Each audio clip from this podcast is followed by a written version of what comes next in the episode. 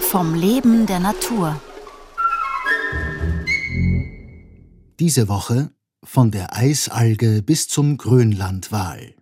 Die Meeresbiologin Bettina Riedel spricht über den arktischen Ozean.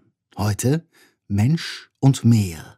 Natürlich kann der arktische Ozean ohne den Menschen leben, aber es gibt Spuren, dass die erste Besiedelung bereits vor 45.000 Jahren stattfand in diesem Gebiet und heute natürlich noch eine indigene Bevölkerung dort ganzjährig wohnt. Momentan leben etwa vier Millionen Menschen in der Arktis und zunehmend werden auch die Ressourcen interessanter. Das ist äh, Erdöl, Erdgas, Schiffsrouten. Durch den Meereisschwund werden zwei Routen wahrscheinlich relativ bald ganzjährig befahrbar werden.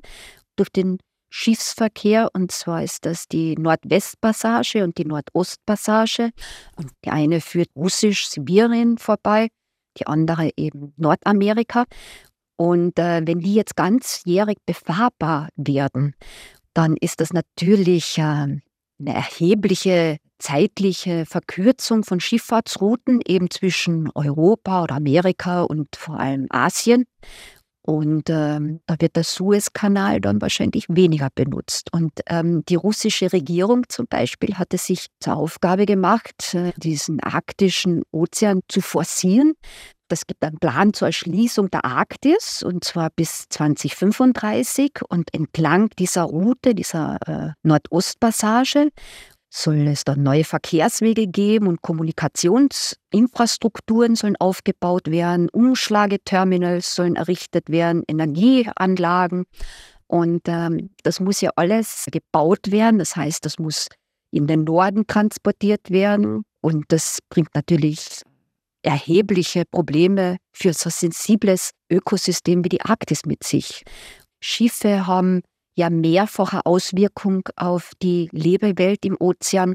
Sie machen Lärm, sie produzieren zum Teil auch Abfall.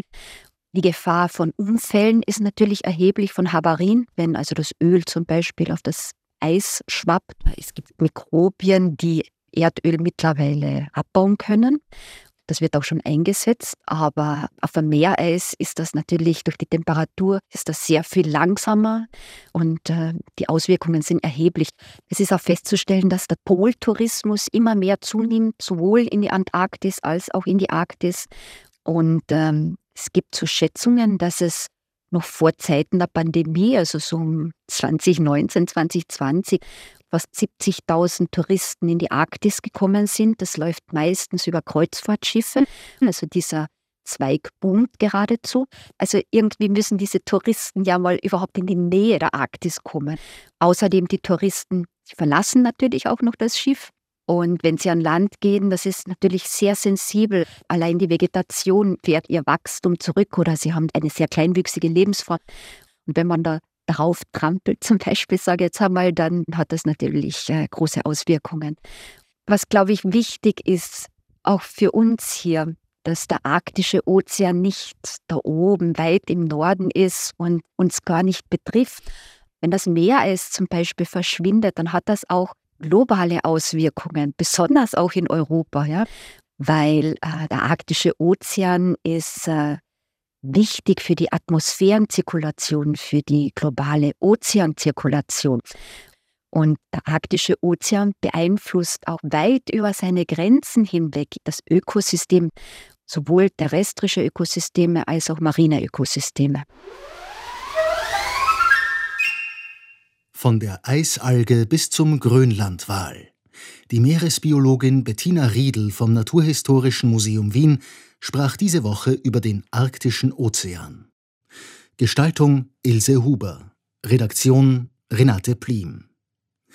Ein Hinweis: Die Sonderausstellung Arktis, polare Welt im Wandel ist noch bis zum 22. September 2024 im Naturhistorischen Museum Wien zu sehen